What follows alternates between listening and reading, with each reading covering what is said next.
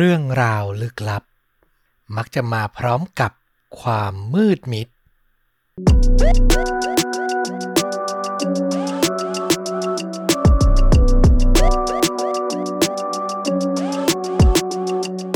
สวัสดีครับ ยินดีต้อนรับเข้าสู่ The A Files พอดแคสต์เล่าเรื่องสั้นลุ้นระทึกหลากหลายหัวข้อจากช่องโชดูดะ อยู่กับต้อมทุก สัปดาห์นะครับผม วันนี้ก็ตามชื่อเรื่องตามหน้าปกคลิปเลย หมอกลึกลับกับอุโมงค์หลอน เป็นสองประสบการณ์ของชาวญี่ปุ่น ที่เขาพิมพ์เล่าบนเว็บบอร์ด เว็บไซต์ต่างๆ แล้วก็มีช่องช่องหนึ่งชื่อว่าช่อง J Nightmare มาถ่ายทอดเป็นภาษาอังกฤษนะครับ เล่าเอาไว้แล้วผมก็นำมาแปล และเรียบเรียงใหม่ตามสไตล์ตัวเองอีกทีนึง แล้วก็มาถ่ายทอดที่ช่องชวนดูดะในวันนี้ สองเรื่องนี้ถามว่าเป็นเรื่องผีคนกลัวผีฟังได้ไหม ก็ต้องบอกว่าเป็นในแนว mystery เรื่องลึกลับซะมากกว่า หาคำตอบไม่ได้เหมือนกันว่ามันคืออะไร ขนลุกพอประมาณ น่าจะพอรับฟังกันได้ทุกท่านนะ ผมคิดว่าอย่างนั้นนะ แล้วก็มาช่วยกันหาคำตอบว่า ไอสิ่งที่พวกเขาเหล่านี้ไปประสบพบเจอเนี่ย มันคืออะไรกันแน่ เอาล่ะครับ เพื่อไม่ให้เป็นการเสียเวลาขออนุญาตเริ่มต้น เรื่องราวเรื่องแรก หมอกลึกลับ เรื่องราวนี้เกิดขึ้นเมื่อประมาณ 3 ปีที่แล้วครับ ชายหนุ่มเจ้าของเรื่องเนี่ยเขาไม่ได้บอกชื่อจริงเอาไว้ ผมขออนุญาต ใช้ชื่อสมมุติเหมือนเดิมว่าคุณซีคุณซีเนี่ยมีแผนไปแคมปิ้งกับเพื่อนๆ ในทริปมีสมาชิกรวมกันทั้งหมด 4 คนครับ ได้แก่คุณ A อันนี้ก็เป็นเพื่อนของคุณซีนะ เป็นผู้ชาย แล้วก็มีแฟนของคุณ A ครับ เป็นหญิงสาวชื่อว่าคุณ Y แล้วก็มีเพื่อนของคุณ Y อีกทีหนึ่งเป็นผู้หญิงเหมือนกัน ชื่อว่าคุณ M ทั้งหมดมีเป้าหมายเดินทางไปยังภูเขาบริเวณภูมิภาคชูบุ ก็อยู่ตอนกลางของประเทศญี่ปุ่นนะครับ ซึ่งจุดตั้งแคมป์ที่จะไปเนี่ย ต้องบอกว่าไม่ค่อยมีคนรู้จักมากนัก ถ้าสมัยนี้ก็ต้องใช้คำว่าเป็นจุดตั้งแคมป์ลับอะอันนี้เดี๋ยวนี้เวลามีอะไรที่ไม่ค่อยมีคนรู้จักในวงกว้างเนะเขาก็จะใช้คำนี้กัน ร้านลับที่เที่ยวลับ อันนี้เป็นจุดตั้งแคมป์ลับ เพื่อนของคุณซีอย่างคุณ A เนี่ยเคยมีโอกาสได้ไปมาก่อนแล้วรอบนึง แล้วก็ประทับใจมากก็เลยมาแนะนำกันสำหรับวันเดินทางนั้นคือวันที่ 10 สิงหาคม ทั้งหมดออกเดินทางโดยวางกำหนดการไว้ว่าจะอยู่ที่จุดตั้งแคมป์นอนค้างเป็นเวลา 2 คืน จะกลับลงมาจากภูเขาในวันที่ 12 สิงหา การเดินทางก็มีความยากลำบากเล็กน้อยครับ เนื่องจาก มันมีหมอกลงหนามากๆ คืออันนี้เดินทางไปบริเวณใกล้ๆ เทือกเขาแล้วนะ เส้นทางลัดเลาะรอบเขาเนี่ยก็ค่อนข้างคดเคี้ยว คุณซีซึ่งรับหน้าที่เป็นคนขับ ก็มีเลี้ยวผิดเลี้ยวถูก ไปถนนเส้นรองหลงกันไปบ้าง แต่สุดท้ายในที่สุดก็มาถึงจุดจอดรถในอุทยานแห่งชาติจนได้ หลังจอดรถทั้งหมดจะต้องเดินขึ้นเขาไปอีกประมาณ 40 นาที จึงจะถึงจุดตั้งแคมป์แต่อย่างที่บอกครับวันนั้นหมอกลงหนามากๆ พวกเขาก็คิดกันว่าถ้าเดินขึ้นไปตอนนี้เนี่ยก็อันตรายเหมือนกันนะ มีสิทธิ์พลัดหลง รวมถึงถ้าก้าวพลาดตกหน้าผา โอ้โห อันนี้หนักแย่แน่ๆ ปรึกษากันแล้วก็เลยสรุปได้ว่า จะอยู่รอที่บริเวณลานจอดรถสักครู่หนึ่ง ให้ทัศนวิสัยดีกว่านี้ค่อยออกเดินกัน ก็ทำการเปิดเพลงฟัง นั่งเล่นโทรศัพท์มือถือกันได้สักพัก แต่หมอกก็ไม่มีท่าทีว่าจะจางหายไป ทีนี้มันลุกลี้ลุกลนแล้วอะคนมันอยากจะเที่ยวนะครับ ทั้งหมดก็มานั่งคุยกันใหม่ตกลงกันใหม่ คือรอไม่ไหวแล้วล่ะ งั้นฝ่าหมอกไปเลยก็แล้วกัน อาศัยว่าตั้งใจเดิน เดินแบบระมัดระวังกันเอา ทั้งหมดก็ออกเดินเป็นกึ่งกึ่งแถวตอนนะครับ มีคุณ A ที่เคยมาแล้วครั้งหนึ่งเนี่ยนำทาง ตามด้วยคุณ Y ซึ่งเป็นแฟนของคุณ A ลำดับที่ 3 ก็คือคุณ M แล้วก็ปิดท้ายด้วยคุณ C คนเล่าเรื่องนี้นะครับ ต้องบอกว่าตลอดทางที่พวกเขาเดินไป หมอกไม่มีจางลงเลยแม้แต่น้อย หนาตลอดอื้อหือเดินบนภูเขาเนาะแล้วหมอกลงหนาๆเนี่ย มันก็น่ากลัว การเดินมันก็ทำได้ค่อนข้างช้า หลังเดินไปได้ประมาณ 30 นาที ทั้งหมดก็หยุดพักที่บริเวณโขดหินเล็กๆ ครับ ก็มีขนาดใหญ่พอให้ทั้งหมดเนี่ยนั่งได้ คุณเอเดินมากระซิบคุยกับคุณซีด้วยสีหน้ากังวลใจว่า สงสัยฉันจะพาพวกเราหลงทางซะแล้วมั้ง เอานี่เราเดินกันมาครึ่งชั่วโมงแล้ว จริง ๆ มันควรจะเจอทางแยกที่เลี้ยวไปบริเวณริมแม่น้ำ จุดที่เราจะกางเต็นท์แต่นี่เหมือนว่าเรายังวนอยู่แถวตีนเขากันอยู่เลยอะ่ะ อันนี้คือสิ่งที่คุณเอบอกกับคุณซีนะครับ แต่คุณซีได้ฟังดังนั้นก็ไม่ได้ตกใจอะไร ไม่ได้ซีเรียสมากนะ เขาตั้งสติเก่งอะ่ะ ก็พยายามบอกให้เพื่อนเนี่ยใจเย็นๆ วันนี้หมอกมันลงหนานะเอ เราอาจจะแค่เดินกันได้ช้ากว่าปกติ ก็เลยยังไม่ถึงทางแยกที่นายว่าไง เอได้ยินดังนั้นก็เหมือนใจชื้นครับ รู้สึกดีขึ้น ทั้งหมดก็หลังจากพักเรียบร้อยแล้วนะ ก็ออกเดินกันไปอีกครึ่งชั่วโมง รวมแล้วเดินไปหนึ่งชั่วโมงเต็มๆแล้ว แล้วในที่สุดก็เจอทางแยกจริง ๆ ครับ ต้องบอกว่าทั้งกวนนี่โล่งอกเลย จากนั้นไม่นานก็เดินทางไปถึงจุดกลางเต็นท์ริมแม่น้ำคุณซีบอกว่าบริเวณนั้นทัศนียภาพเนี่ยสวยงามมากๆ คือคุ้มค่าที่เดินฝ่าหมอกมา แล้วมันเหมือนจังหวะพอดีพอดี คือพอถึงที่กลางเต็นท์หมอกที่ปกคลุมภูเขามาทั้งวัน ก็หายมาลายไป โอ้โห สดใสขึ้นมาซะอย่างนั้น ทั้งหมดก็พากันกลางเต็นท์ตั้งแคมป์อย่างมีความสุข ชื่นชมธรรมชาติกันเต็มๆสองวันสองคืน อากาศดีแดดส่อง วิวสวยงาม ไม่มีปัญหาหรือเรื่องราวน่ากลัวอะไรแม้แต่น้อย จนในที่สุด ถึงเช้าวันกลับ คุณซีก็สังเกตเห็นครับว่า หมอกกลับมาอีกแล้ว เริ่มลงหนาอีกแล้ว บรรยากาศเนี่ยเหมือนฝนกำลังจะตก ทั้งหมดก็เลยพากันรีบเก็บข้าวของ เพื่อจะเดินทางลงจากภูเขา แล้วก็ขึ้นรถเดินทางกลับทัน โดยที่ฝนยังไม่ลงเม็ดแต่อย่างใด โอ้โห เป็นแฮปปี้ทริปเนาะทุกอย่างดูปกติสุขมากๆ จนกระทั่งคุณซีครับ ขับรถไปถึงจุดจ่ายเงิน เพื่อจะขึ้นทางด่วนกลับเข้าเมือง เขาก็จ่ายเงินและรับใบเสร็จมาตามปกติ แต่พอเหลือบดูรายละเอียดในใบเสร็จ เขาก็เอะใจขึ้นมา เพราะมันลงรายละเอียดเอาไว้ว่า วันที่จ่ายเงินวันที่รับใบเสร็จเนี้ยคือวันที่ 11 สิงหาคมจำได้ไหมครับที่ผมเล่าไปว่าพวกเขาพักอยู่บนภูเขาทั้งหมด2คืน ไปถึงจุดกลางเต็นท์วันที่ 10 ผ่านไป 2 คืน วันนี้มันก็ต้องวันที่ 12 สิงหาสิ คุณซีก็นึกสงสัย แต่เขาก็คิดไปเองครับว่าเครื่องคงจะออกใบเสร็จผิดพลาด อะไรอย่างนั้น ก็ไม่ได้บอกใครในรถคือไม่ได้เก็บมาเป็นเรื่องซีเรียส คุณซีก็เก็บใบเสร็จไว้กับตัว แล้วก็ขับรถต่อ ต่อมาคุณวายแฟนสาวของคุณเอก็ใช้โทรศัพท์มือถือ โทรกลับไปหาที่บ้าน แต่พอเริ่มพูดคุยกันได้สักพัก เหมือนบรรยากาศในรถก็เริ่มไม่ดี คุณซีที่ขับรถอยู่เนี่ยไม่ได้ตั้งใจจะฟังหรอกว่าคุณวายคุยอะไรกับพ่อแม่ที่บ้าน แต่ฟังจากน้ำเสียงของเธอเนี่ยเหมือนจะมีการทะเลาะกันเล็กน้อย คุณวายคุยเสร็จก็วางสายท่าทางหงุดหงิด แล้วก็บ่นให้คนในรถฟังว่า เธอบอกพ่อของเธอไปว่าเนี่ยกำลังจะกลับบ้านแล้วนะ แล้วพ่อของเธอก็ทำน้ำเสียงแปลกใจ บอกคุณวายกลับมาว่าไหนบอกจะไปสองวันไง นี่เพิ่งผ่านไปวันเดียวจะกลับแล้วเหรอ คุณเอกับคุณเอ็ม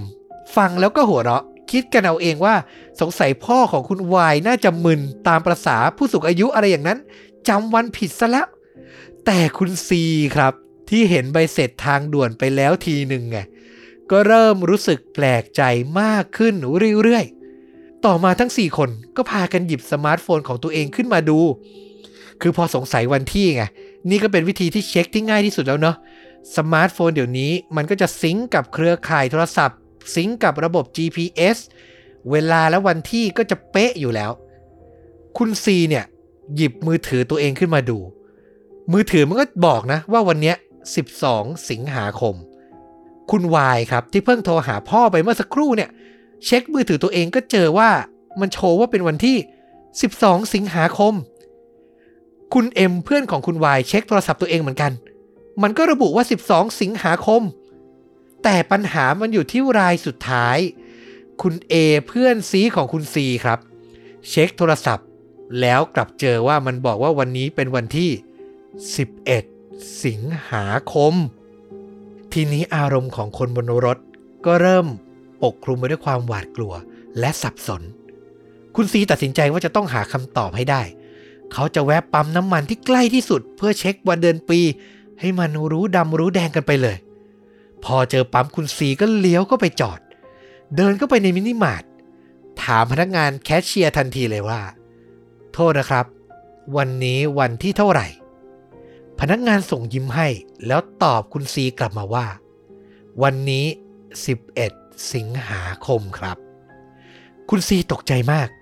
เขาเดินไปที่ชั้นขายหนังสือพิมพ์ ปรากฏว่าพาดหัวหนังสือพิมพ์ก็ระบุไว้ว่า นี่คือฉบับวันที่ 11 สิงหา เช่นเดียวกัน คุณซีโทรหาน้องชาย แล้วก็โทรหาเพื่อนสนิทอีกคน ปิดท้ายก็โทรหาคุณแม่ด้วย โทรสามสายรวด ทุกคนต่างพูดตรงกันว่า วันนี้คือวันที่ 11 สิงหา แน่นอน คุณซีเดินกลับมาที่รถด้วยความมึนงง หญิงสาวสองคนอย่างคุณวายกับคุณเอ็มพอได้ทราบเรื่อง ก็ต่างตกใจ ขวัญเสียครับ มีการเริ่มสะอื้นร้องไห้ คืองงอะมันเกิดอะไรขึ้น ทุกคนเป็นพยานได้เราอยู่ด้วยกันสองวันสองคืน แล้วทำไมลงจากภูเขามาเวลามันผ่านไปแค่วันเดียว ใครก็ต้องตกใจเนาะคุณซีพยายามวิเคราะห์หาสาเหตุกับคุณเอว่าแล้วทำไมมือถือของคุณเอ ถึงบอกวันที่ 11 ถูกต้องอยู่เครื่องเดียวล่ะ ในขณะที่ของอีก 3 คนโทรศัพท์กลับบอกว่าวันนี้เป็นวันที่ 12 แล้ว คุยไปมาก็ได้รับคำตอบว่า น่าจะเป็นเพราะคุณเอเห็นว่าสัญญาณโทรศัพท์บริเวณจุดกลางเต็นท์มันไม่ค่อยมี จะพกมือถือเดินป่าไปก็คงไม่มีประโยชน์อะไร เขาก็เลยตัดสินใจทิ้งมือถือตัวเองไว้ในรถ ส่วนอีกสามคนเนี่ย พกไปด้วย ทั้งหมดต่างเห็นตรงกันครับว่าน่าจะเป็นเพราะพวกเขาเดินผ่านหมอกปริศนาที่ปกคลุมอยู่ อย่างที่เล่าไปเนอะพอไปถึงจุดหมาย หมอกก็มาลายหายไป และพอจะเดินทางกลับ หมอกก็กลับมาอีก มาคิดดูอะ มันก็ไม่น่าจะบังเอิญขนาดนั้น หรือหมอกนั่น มันจะเป็นประตูพาไปสู่มิติเวลาที่เดินช้ากว่าโลกปกติเป็นโลกคู่ขนานเป็นอีกมิติหนึ่งอะไรประมาณนั้น หรือเปล่า ทั้งหมดนี้คือการวิเคราะห์ของพวกเขาทั้ง 4 คนเท่านั้นนะครับ แต่เหตุผลจริง ๆ ก็ไม่สามารถอธิบายได้ คุณซีบอกว่าเขาเคยเล่าเรื่องนี้ให้คนรู้จักหลายคนฟัง แต่แน่นอนทุกคนก็พากันไม่เชื่อ เขาก็ไม่โทษใคร แล้วก็ไม่สามารถไปว่าอะไรคนเหล่านั้นได้ เขาบอกว่าถ้ามองในอีกแง่หนึ่งมองในแง่ดี จริง ๆ เขาก็โชคดีนะ ได้เวลาในชีวิตเพิ่มมาอีกหนึ่งวันฟรีๆ คุณซีทิ้งท้ายเรื่องเล่าด้วยการบอกว่าต้องขออภัยด้วย ถ้าเรื่องของเขาอาจจะไม่น่ากลัวสักเท่าไหร่ แต่พอนึกย้อนกลับไปสำหรับตัวเขานะ มันโคตรจะน่ากลัวเลยในสิ่งที่เกิดขึ้นสำหรับผมผมว่ามันเป็นอะไรที่ลึกลับแล้วน่าหาคำตอบมากๆเลยอะมันอาจจะไม่ได้มีจังหวะให้เราตกอกตกใจ แต่มันคืออะไร หาคำตอบไม่ได้แล้ว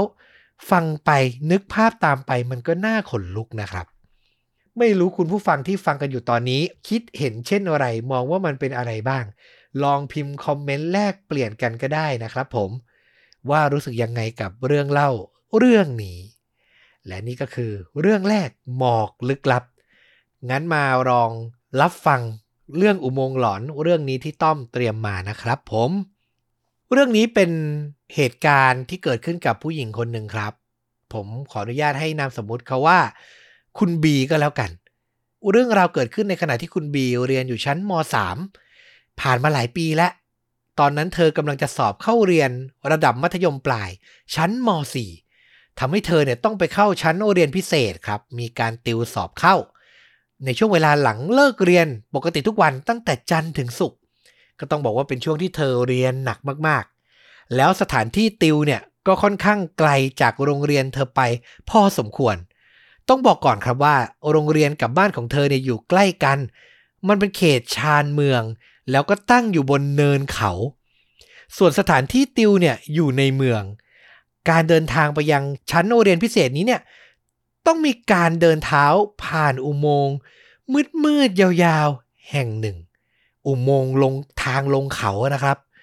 คุณบีบอกว่าอุโมงค์แห่งนี้มีความมืดเข้าปกคลุม แทบจะตลอดเวลา แม้แต่ในช่วงฤดูร้อน แสงแดดก็ส่องเข้าไป ไม่ค่อยจะถึง แล้วยิ่งในวัยมัธยมต้นน่ะ เพื่อนๆเห็นคุณบีต้องเดิน ผ่านอุโมงค์นี้ทุกวัน ก็ยิ่งพูดหลอกกันใหญ่ บอกให้ระวังนะ อุโมงค์มืดๆเปลี่ยวๆแบบนี้ ดีไม่ดี อาจมีวิญญาณสิงสถิตอยู่แน่ ๆ คุณบีได้ฟัง เธอก็ไม่ได้กลัวนะครับ ไม่ค่อยคิดอะไร เพราะโดยส่วนตัวแล้วอะเธอไม่ค่อยเชื่อเรื่องผี แล้วก็ไม่กลัวผีเลยด้วย พ่อแม่คุณบีก็พูดเลยว่าสมัยพวกเขาเด็กๆเวลาจะต้องไปติวหนังสือในเมือง พวกเขาก็เดินผ่านอุโมงค์นี้กันตลอด ไม่มีอะไรต้องกังวลหรอก คุณบีฟังก็เชื่อตาม จนกระทั่งเกิดเหตุในวันหนึ่ง ซึ่งทำให้ความเชื่อ เกี่ยวกับเรื่องวิญญาณของคุณบี เปลี่ยนไปตลอดกาลเย็นวันนั้นทุกอย่างก็เป็นไปตามกิจวัตร คุณบีเลิกเรียนก็เดินผ่านอุโมงค์เพื่อจะไปติวหนังสือ พอเดินลึกเข้าไป ทุกอย่างรอบตัวก็ค่อยๆ มืดลง สิ่งแรกที่ผิดปกติคือ คุณบีรู้สึกว่าวันนี้ มันไม่มีลมพัดเหมือนทุกวัน บรรยากาศในอุโมงค์มันดูน่าอึดอัด ทำให้เธอเดินเข้าไปแล้วหายใจไม่ค่อยสะดวก ไม่มีลมนะครับ แต่จุดที่สำคัญคือ ในอุโมงค์อุณหภูมิมันกลับหนาวผิดปกติ ถึงขนาดคุณบีเริ่มสงสัยว่า นี่ฉันกำลังจะเป็นไข้เหรอทำไมถึงหนาวจนสั่นได้ขนาดนี้ คุณบีก็พยายามตั้งสติ แล้วก็เร่งฝีเท้าเดินเร็วขึ้น หวังให้พ้นความมืดในอุโมงค์โดยเร็ว ระหว่างที่เธอตั้งใจเดินอยู่นั้น ฉับพลัน คุณบีก็มองเห็นสิ่งของบางอย่าง วางอยู่กลางถนนในอุโมงค์ เธอค่อยๆเดินเข้าไป ใกล้มัน ใกล้เข้าไปเรื่อยๆ จนอยู่ในระยะที่มองเห็นได้ว่ามันคือ รองเท้าส้นสูง สีแดงสดคู่หนึ่งครับ มาวางอยู่กลางอุโมงค์ได้ไงก็ไม่รู้ คือจู่ๆจะมีคนมาถอดมันไว้ แล้วก็เดินเท้าเปล่ากลับออกไป มันก็ไม่น่าใช่เนาะคุณบีหยุดยืนมองรองเท้าส้นสูง ใจเธอเนี่ยอยากจะเข้าไปหยิบมันขึ้นมาสำรวจดูด้วยซ้ำตามภาษาเด็กผู้หญิงด้วยเนาะก็สนอกสนใจอะไรที่เป็นแฟชั่นประมาณนี้ แต่เนื่องจากวันนั้น เธอเล่นวอลเลย์บอลจนเย็นไปซะหน่อย แล้วกำลังจะเดินทางไปติวสายแล้ว ก็เลยตัดสินใจรีบเดินออกจากอุโมงค์ไป และเนื่องจากขากลับมันเป็นช่วงค่ำคุณแม่ของคุณบีก็จะแวะไปรับคุณบีที่ชั้นเรียนพิเศษ ขับรถพากลับบ้านที่เส้นทางอื่น เธอก็เลยไม่ได้มีโอกาสกลับมาดูว่ารองเท้าสีแดงคู่นั้น ยังอยู่ในอุโมงค์ไหม ก็ได้แต่ปล่อยทิ้งความสงสัยในใจเอาไว้อย่างนั้น คุณบีเนี่ยเห็นรองเท้าในเย็นวันศุกร์ เช้าวันต่อมามันเป็นวันเสาร์วันหยุดครับ คุณบีนึกได้ก็เดินทางไปที่ปากทางเข้าอุโมงค์เลย ไปพร้อมกับเพื่อนสนิทคนหนึ่ง เธอเล่าเรื่องทั้งหมดที่เห็นให้เพื่อนฟัง แล้วก็ชวนว่าเนี่ย ลองเดินเข้าไปสำรวจในอุโมงค์กันดูไหม ต้องบอกว่าตอนนั้นเนี่ยเป็นช่วงกลางวันแสกๆเลยนะ แสงแดดสดใส แต่เพื่อนคุณบีก็ยังไม่กล้าเลยครับ ตามภาษาเด็กนะ นั่นทำให้คุณบี ตัดสินใจตามประษาคนไม่กลัวผีครับ งั้นฉันเดินเข้าไปดูคนเดียวก็แล้วกัน เพื่อนจะเดินไปไหนก็ไป คุณบีเดินเข้าอุโมงค์ไปอย่างมุ่งมั่น แต่ปรากฏว่า ไม่มีรองเท้าส้นสูงสีแดงคู่นั้น วางอยู่อีกต่อไปแล้ว แล้วเธอก็ไม่ได้ตั้งใจจะเดินหารอบๆอุโมงค์แต่อย่างใดด้วยก็คือคิดง่าย ๆ แหละว่าสงสัยมีคนเดินผ่านมาแล้วก็เจอแล้วก็เก็บไปแล้ว เรื่องราวก็เลยผ่านพ้นไป จากวันเสาร์ยาวมาจนถึงเย็นวันจันทร์ อีกครั้งละครับวันนั้นคุณบีก็ต้องเดินผ่านอุโมงค์นี้ ไปเรียนพิเศษเหมือนเดิม แต่ครั้งนี้ที่ไม่เหมือนเดิมก็คือ มันเกิดเหตุการณ์แปลกๆ ตั้งแต่บริเวณหน้าอุโมงค์เลยครับ ต้องบอกก่อนว่าลักษณะของอุโมงค์นี้ ย้ำอีกทีนะ ว่ามันจะเป็นอุโมงค์ทางเดินขึ้นลงเนินเขา มันจะมีความชันเล็กน้อย แล้วริมถนนปากทางเข้า ก็จะมีราวเหล็กกั้นเอาไว้ทั้งสองข้างทาง นึกภาพถนนตรงๆเข้าอุโมงค์เนาะแล้วข้างๆสองฝั่งซ้ายขวาก็จะมีราวเหล็กกั้นไว้ ถัดจากราวเหล็กไป ก็คือเหวเลยก็คือเนี่ยอยู่บนภูเขานะ ใครตกลงไปเนี่ยโอกาสรอดต่ำมากๆ ตอนนั้นคุณบีเดินมาถึงปากทางเข้าอุโมงค์ แล้วเธอสังเกตเห็น เงาครับ เป็นเงาสีดำทะมึน รูปร่างคล้ายๆคน แต่มันค่อนข้างใหญ่ ปรากฏอยู่บริเวณราวเหล็กข้างทาง แล้วอยู่ดีๆ ร่างนั้น ก็เหมือนพุ่งกระโจนลงเหวไป คุณบีเห็นชัดๆเลยนะ เห็นแล้วก็ตกใจ แล้วก็มึนงง อธิบายไม่ได้ว่าสิ่งที่เห็นไปนั้นคืออะไร ทำได้แค่หนีออกจากตรงนั้นให้เร็วที่สุด คุณบีรีบวิ่งเข้าไปในอุโมงค์ ความมืดมิดเกาะกลุ่มเข้ามา มีบางสิ่งที่คุ้นเคย มาสะกดสายตา ให้เธอต้องจ้องมองอีกครั้ง รองเท้าสีแดงคู่เดิม กลับมาแล้วครับ และที่สำคัญ ด้านหลังรองเท้าคู่นั้น มีผู้หญิงคนหนึ่ง ยืนอยู่ คุณบีบอกว่าร่างของเธอ ของผู้หญิงคนนั้นน่ะไม่ได้มองเห็นชัดเจน เหมือนเวลาเรามองเห็นคนปกติทั่วไป แต่มันกระพริบเคลื่อนไหว เหมือนเป็นภาพในความทรงจำนึกเอาเหมือนภาพโฮโลแกรมอะครับ ที่มันจะสั่นๆ คุณบีให้คำอธิบายว่า เหมือนผู้หญิงคนนั้นไม่ได้อยู่ที่นั่น แต่มองอีกที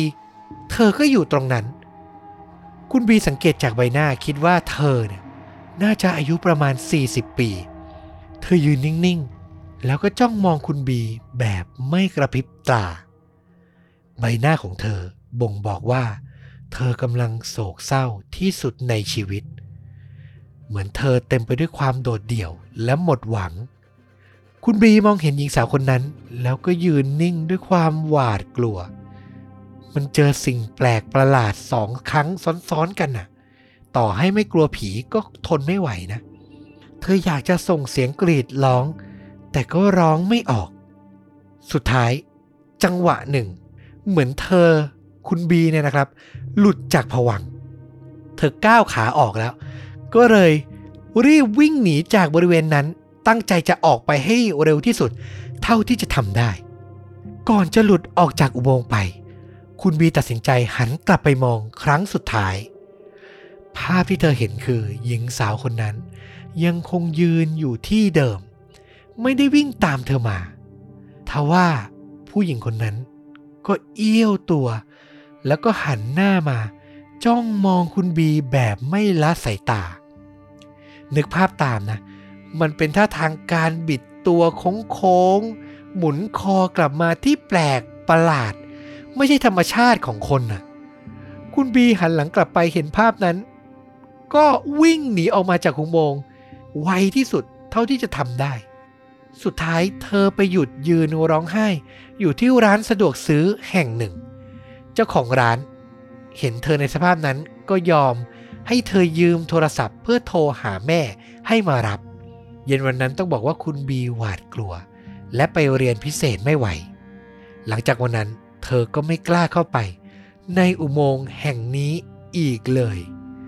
คือเธอยอมเดินอ้อมครับ ไปเส้นทางอื่นที่ไกลกว่า ใช้เวลามากกว่า เรื่องราวก็จบลงแค่นี้คือคุณบีก็ไม่ได้เล่าอะไรให้คุณแม่ฟัง อย่างที่บอกครอบครัวนี้ไม่ค่อยเชื่อเรื่องลึกลับเรื่องผี เธอก็เก็บงำมันไว้ เวลาผ่านไปจากที่เธอเรียนอยู่ม .3 อายุประมาณ 15 เนาะพอเธออายุได้ 18-19 ปี โตขึ้นมากแล้ว เธอก็ตัดสินใจพูดเรื่องอุโมงค์นี้กับแม่ แม่ฟังแล้วก็เล่าให้เธอฟังว่า หลายปีก่อนที่เธอจะเจอประสบการณ์ขนหัวลุกนี้เนี่ย แม่ได้ข่าวว่ามีคนหลายคน ที่ตัดสินใจจะจบชีวิต ด้วยการกระโดดลงจากบริเวณ ริมถนนปากทางเข้าอุโมงค์อย่างที่ผมบอกเนอะถัดจากราวกั้นไป มันก็เป็นเหวแล้ว คุณบีก็เลยคาดเดาเอาเองว่าก่อนหน้านั้น ผู้คนเหล่านั้นคงใช้เวลาช่างใจเดินไปเดินมาอยู่ในอุโมงค์ซึ่งมันมืดมิดและเงียบสงบ พอตัดสินใจได้ พวกเขาเหล่านั้น ก็เดินออกมาแล้วก็ปลิดชีวิตตัวเอง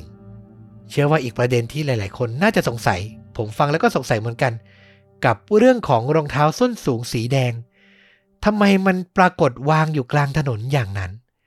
คุณบีก็ไปหาข้อมูลเพิ่มเติม แล้วก็สรุปให้ว่า มันเป็นความเชื่อของชาวญี่ปุ่นครับ ที่เขาอยากจะปลิดชีวิตตัวเองเนี่ย มันจะมีแบ่งความเชื่อเป็น 2 แนวคิด แนวคิดแรกเชื่อกันว่าการถอดรองเท้าเอาไว้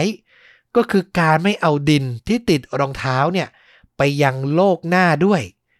คือเป็นหลักฐานเพื่อจะบอกว่า เนี่ยเป็นการปลิดชีวิต เป็นการฆ่าตัวตายนะ ไม่ใช่อุบัติเหตุหรือการถูกคนอื่นทำร้าย ซึ่งการถอดรองเท้าด้วยแนวความคิดแบบนี้เนี่ยก่อนจะฆ่าตัวตายแบบนี้เนี่ย มันปรากฏอยู่ในประวัติศาสตร์ มีเหล่าซามูไร ก็ยึดถือธรรมเนียมนี้เช่นกัน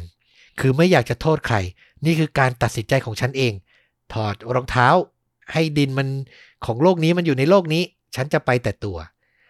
ส่วนแนวคิดที่ 2 มีปรากฏอยู่ตามข่าว ตามละครซีรีส์ในญี่ปุ่นครับ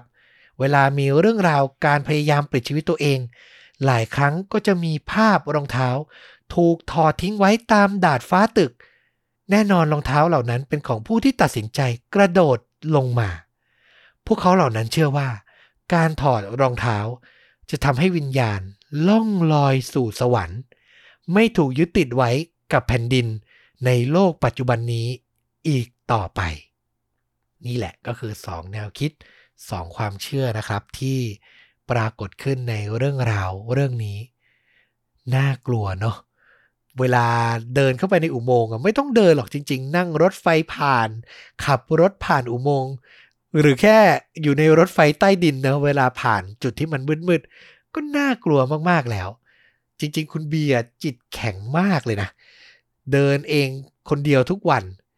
แต่คนจิตแข็งขนาดนั้น เจอเรื่องราวขนาดนี้ก็ไม่ไหวนะครับ เอาล่ะ และนี่ก็คือ 2 เรื่องราวครับ หมอกลึกลับกับอุโมงค์หลอนที่นำมาฝากคุณผู้ฟังในวันนี้ เวลายังพอมีเหลือ ผมยังมีเรื่องวิญญาณ เรื่องลึกลับสั้นๆ อีก 2 เรื่องครับ ที่นำมาฝากกัน อ่านแล้วขนลุกดี ทิ้งท้ายกันไว้อีก 2 เรื่องก็แล้วกันนำมาจากเว็บไซต์นะครับ kiji life ก็เป็นเว็บไซต์ที่จะมีบทความเกี่ยวกับการท่องเที่ยวญี่ปุ่น เรื่องราวประเทศญี่ปุ่นที่มีคุณภาพดีมากๆ ผมนำมาเนี่ยเขาแปลเรื่องราวเรื่องผีสั้นๆ 9 เรื่องเอาไว้ ผมนำมา 2 เรื่องเป็นออเดิร์ฟก็แล้วกัน ใครสนใจเดี๋ยวผมจะแปะลิงก์เอาไว้ให้ที่ท็อปคอมเมนต์ใน YouTube เหมือนเดิมนะครับ ไปเปิดอ่านกันได้ แนะนำเลยนะเว็บไซต์นี้ จะไปเที่ยวก็ดี อ่านแล้วได้ข้อมูลที่น่าสนใจเยอะมากๆ ต้องบอกก่อน 2 เรื่องนี้เนี่ยเป็นเรื่องที่เกิดในโรงแรมนะ เป็นเรื่องลึกลับในโรงแรม เรื่องแรกเกิดที่โรงแรมขนาดใหญ่แห่งหนึ่งครับ ในเมืองฮาโกเน่โอ้เป็นเมืองท่องเที่ยวดังอีกเมืองนึงนะ ซึ่งโรงแรมนี้จริง ๆ ไม่เคยมีข่าวคราวเรื่องผีๆเลยตั้งแต่เปิดกิจการมา แต่ทว่าวันหนึ่งกลับมีเสียงออด แจ้งเหตุฉุกเฉินดังขึ้น ไกด์สาวชาวไทยคนหนึ่งครับ เจ้าของเรื่องเนี่ยก็ตั้งใจจะโทรไปถามฟลอนต์นะนะ ถามพนักงานต้อนรับว่าเกิดอะไรขึ้น มีอะไรหรือเปล่า อย่างที่ทราบกันประเทศญี่ปุ่นก็มี อุทกภัยมีเหตุด่วนซึนามิแผ่นดินไหวบ่อยนะ แต่ปลายสายพนักงานต้อนรับที่รับโทรศัพท์ ยังไม่ทันฟังเลยว่าไกด์สาวเขาจะถามอะไร ก็พูดออกมาทันที จะเปลี่ยนห้องใช่ไหมคะ รับทราบค่ะ เดี๋ยวจะดำเนินการให้เดี๋ยวนี้ เดี๋ยวจะรีบติดต่อไปค่ะ แล้วสายก็ตัดไปทันที โอ้โห พูดอย่างนี้ ก็คิดได้อย่างเดียวว่า แสดงว่ามีคนโทรเข้ามาในช่วงเวลานี้เนี่ยเยอะมากๆ แล้วทุกคนต่างขอเปลี่ยนห้องกันหมดแน่ๆ ไกด์สาวครับด้วยความงุนงงเธอก็เลยเดินออกจากห้องลงไปชั้นล่างไปที่ฟลอนต์แล้วก็ต้องตกใจ เพราะขนาดเป็นช่วงเวลากลางดึก แต่กลับมีคนจำนวนมาก ยืนคุยกันอยู่หน้าบริเวณต้อนรับด้วยสีหน้าท่าทางแตกตื่น พอไกด์คนนี้เข้าไปสอบถาม ทุกคนตอบเหมือนกันหมดว่า เจอผีบ้างละ่ะ เห็นผีบ้างละ่ะ โดนผีหลอกบ้างละ่ะ แล้วที่น่าสนใจ น่าตกใจที่สุดคือ ทุกคนที่อยู่ที่ฟรอนต์ตอนนี้เนี่ย ต่างพักอยู่ที่ห้อง 203 303 403 503 คืออยู่ห้องตรงกัน แต่ต่างชั้นกันเท่านั้นเอง มีลูกทัวร์คนหนึ่งของไกด์สาวคนนี้นะครับ พักอยู่ที่ห้อง 803 ต้องบอกว่าชั้น 6 กับชั้น 7 เป็นห้องจัดเลี้ยง เพราะฉะนั้นก็จะมีแค่แขก 203 303 403 503 แล้วก็ 803 ที่มา ไกด์สาวนะครับ ก็ถามพนักงานว่ามากันหมดแล้ว เหลือแค่ 903 อะ ชั้นบนอะ ไม่เห็นมาเลย โทรมาว่าอะไรบ้างไหม ปรากฏว่าพอพูดอย่างนั้นไป พนักงานหน้าถอดสี และก็เล่าให้ไกด์สาวฟังว่า วันเดียวกันนี้เมื่อ 10 ปีก่อน เวลาประมาณเกือบตีสองครับ คือใกล้เคียงกันเนี้ยมีผู้หญิงที่พักที่ห้อง 903 โทรมาที่ฟรอนต์แล้วพูดว่า ตอนนี้ฉัน กำลังจะกระโดดออกไป เพื่อฆ่าตัวตาย หมายความว่าเมื่อ10ปีที่แล้ว เธอน่าจะทำจริงๆอะแล้วทุกคนน่ะที่อยู่ในระนาบเดียวกันน่ะในแนวดิ่งตรงกัน ถ้าให้ผมวิเคราะห์นะ ก็คือโดนวิญญาณผู้หญิงคนนี้หลอกหลอนหมดเลยอะโอ้โห ผมเห็นภาพผู้หญิงคนหนึ่งกระโดดลงมาแล้วก็มอง ผ่านหน้าต่างเข้ามาดูทุกห้องอะไรอย่างนั้นอะแล้วมันน่ากลัวมากครับ คือเป็นเรื่องเล่าสั้น ๆ ที่นึกภาพตามแล้วโอ้โห เป็นภาพจำเหมือนกันเนาะก็นำมาฝากกัน เอาละปิดท้ายอีกเรื่องหนึ่งก็แล้วกัน เรื่องนี้เขาบอกว่าเกิดขึ้นมานานพอสมควรแล้ว แต่ไม่ได้ระบุนะว่ากี่ปี เกิดขึ้นที่หมู่บ้านออนเซ็นในจังหวัดกุมมะ และเป็นที่เล่ากันปากต่อปากในหมู่ไกด์มืออาชีพ คือเมื่อใดก็ตามที่เป็นช่วงไฮซีซั่นห้องพักเต็ม ไกด์เนี่ย ให้ลูกทัวร์พักที่โรงแรม แต่ตัวเองต้องไปนอนพักที่เกสต์เฮาส์ในละแวกใกล้เคียง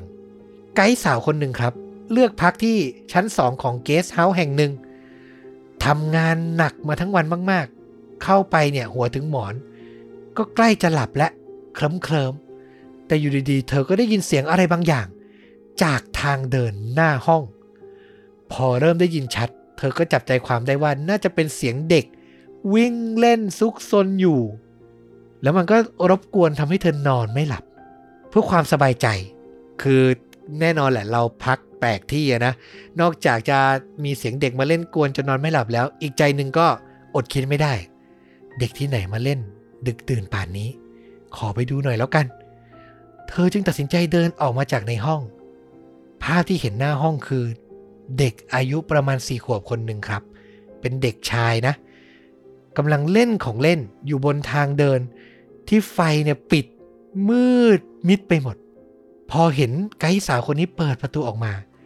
เด็กก็หันมาพูดว่า พี่สาวมาเล่นกับผมไหมครับ เธอเนี่ยซึ่งอยู่ในสภาพสลึมสลือนะจะหลับแล้ว ก็ตอบไปตามความรู้สึกว่า หนูจ้าพี่อยากจะเล่นด้วยหรอกนะ แต่ง่วงมากแล้ว ฝันดีนะจ๊ะ เด็กก็ตอบกลับมาว่า ฝันดีครับ แล้วก็ลุกเดินลงบันไดไป เช้าวันรุ่งขึ้นไกด์สาวก็ตื่นมาครับ แล้วก็ลงมาคุยเรื่องทั่วๆไปกับเจ้าของเกสต์เฮาส์แต่ระหว่างนั้นสายตาของเธอ มันกลับไปสะดุดกับรูปที่แปะอยู่บนผนัง เธอก็พูดขึ้นมาว่า อ้าว นี่เด็กที่ชวนหนูเล่นเมื่อคืนนี่คะ เจ้าของเกสต์เฮาส์ได้ยิน ก็หัวเราะเบาๆ แล้วก็พูดออกมาว่า เด็กคนนี้ ชอบชวนไกด์ที่มาพักที่นี่เล่นเป็นประจำแหละค่ะ แต่ว่านะ เขาเสียชีวิตไปหลายปีแล้วล่ะ จบเพียงเท่านี้ครับ ไม่ต้องอธิบายอะไรเพิ่ม เชื่อว่าหลาย ๆ คนน่าจะเคยได้ยินเรื่องประมาณนี้เนาะมาอยู่แล้ว ผมเนี่ยได้ยินบ่อย แต่ฟังกี่ทีก็ยังน่ากลัวอยู่ เวลามันสรุปมาประมาณนี้นึกภาพว่าตัวเราเป็นคนที่อยู่ดีๆมองเห็นภาพถ่ายคนคนหนึ่งแล้วเขาก็บอกว่า อ๋อ คนนี้เขาเสียชีวิตไปแล้วค่ะ แล้วเราเพิ่งเจอเขาเมื่อวานหรือเมื่อคืนอะไรอย่างเงี้ย โอ้โห แค่นึกว่าตัวเองเป็นคนเจอก็ไม่ไหวแล้วนะครับ เอาล่ะ และนี่ก็คือเรื่องราวในวันนี้ทั้งหมดที่นำมาฝากกันนะครับ ด้วยการเป็นการเล่าสดถ้าผิดพลาดพูดผิดชะงัก dead air ไปบ้างเหมือนเดิมนะ ขออภัยด้วยจริง ๆ ใครอยาก support เรากดส่งรายได้ให้เราโดยตรงปุ่ม Super Thanks Super Sticker นะครับ ถ้าเป็นเวลาไลฟ์ส่งได้เลย ก็ขอบพระคุณมากๆ ก็เป็นกำลังใจให้เรามีแรงทำช่องต่อไป แล้วก็ขอบคุณสมาชิกช่องครับ ใครสนใจสมัครสมาชิกช่อง Support รายเดือน ก็มีลิงก์แปะไว้แล้วเช่นเดียวกันนะครับ แล้วกลับมาพบต้อมกับฟุกได้ใหม่ในตอนต่อๆไป วันนี้ลาไปเพียงเท่านี้ ขอบพระคุณทุกท่านจริงๆ สวัสดีครับ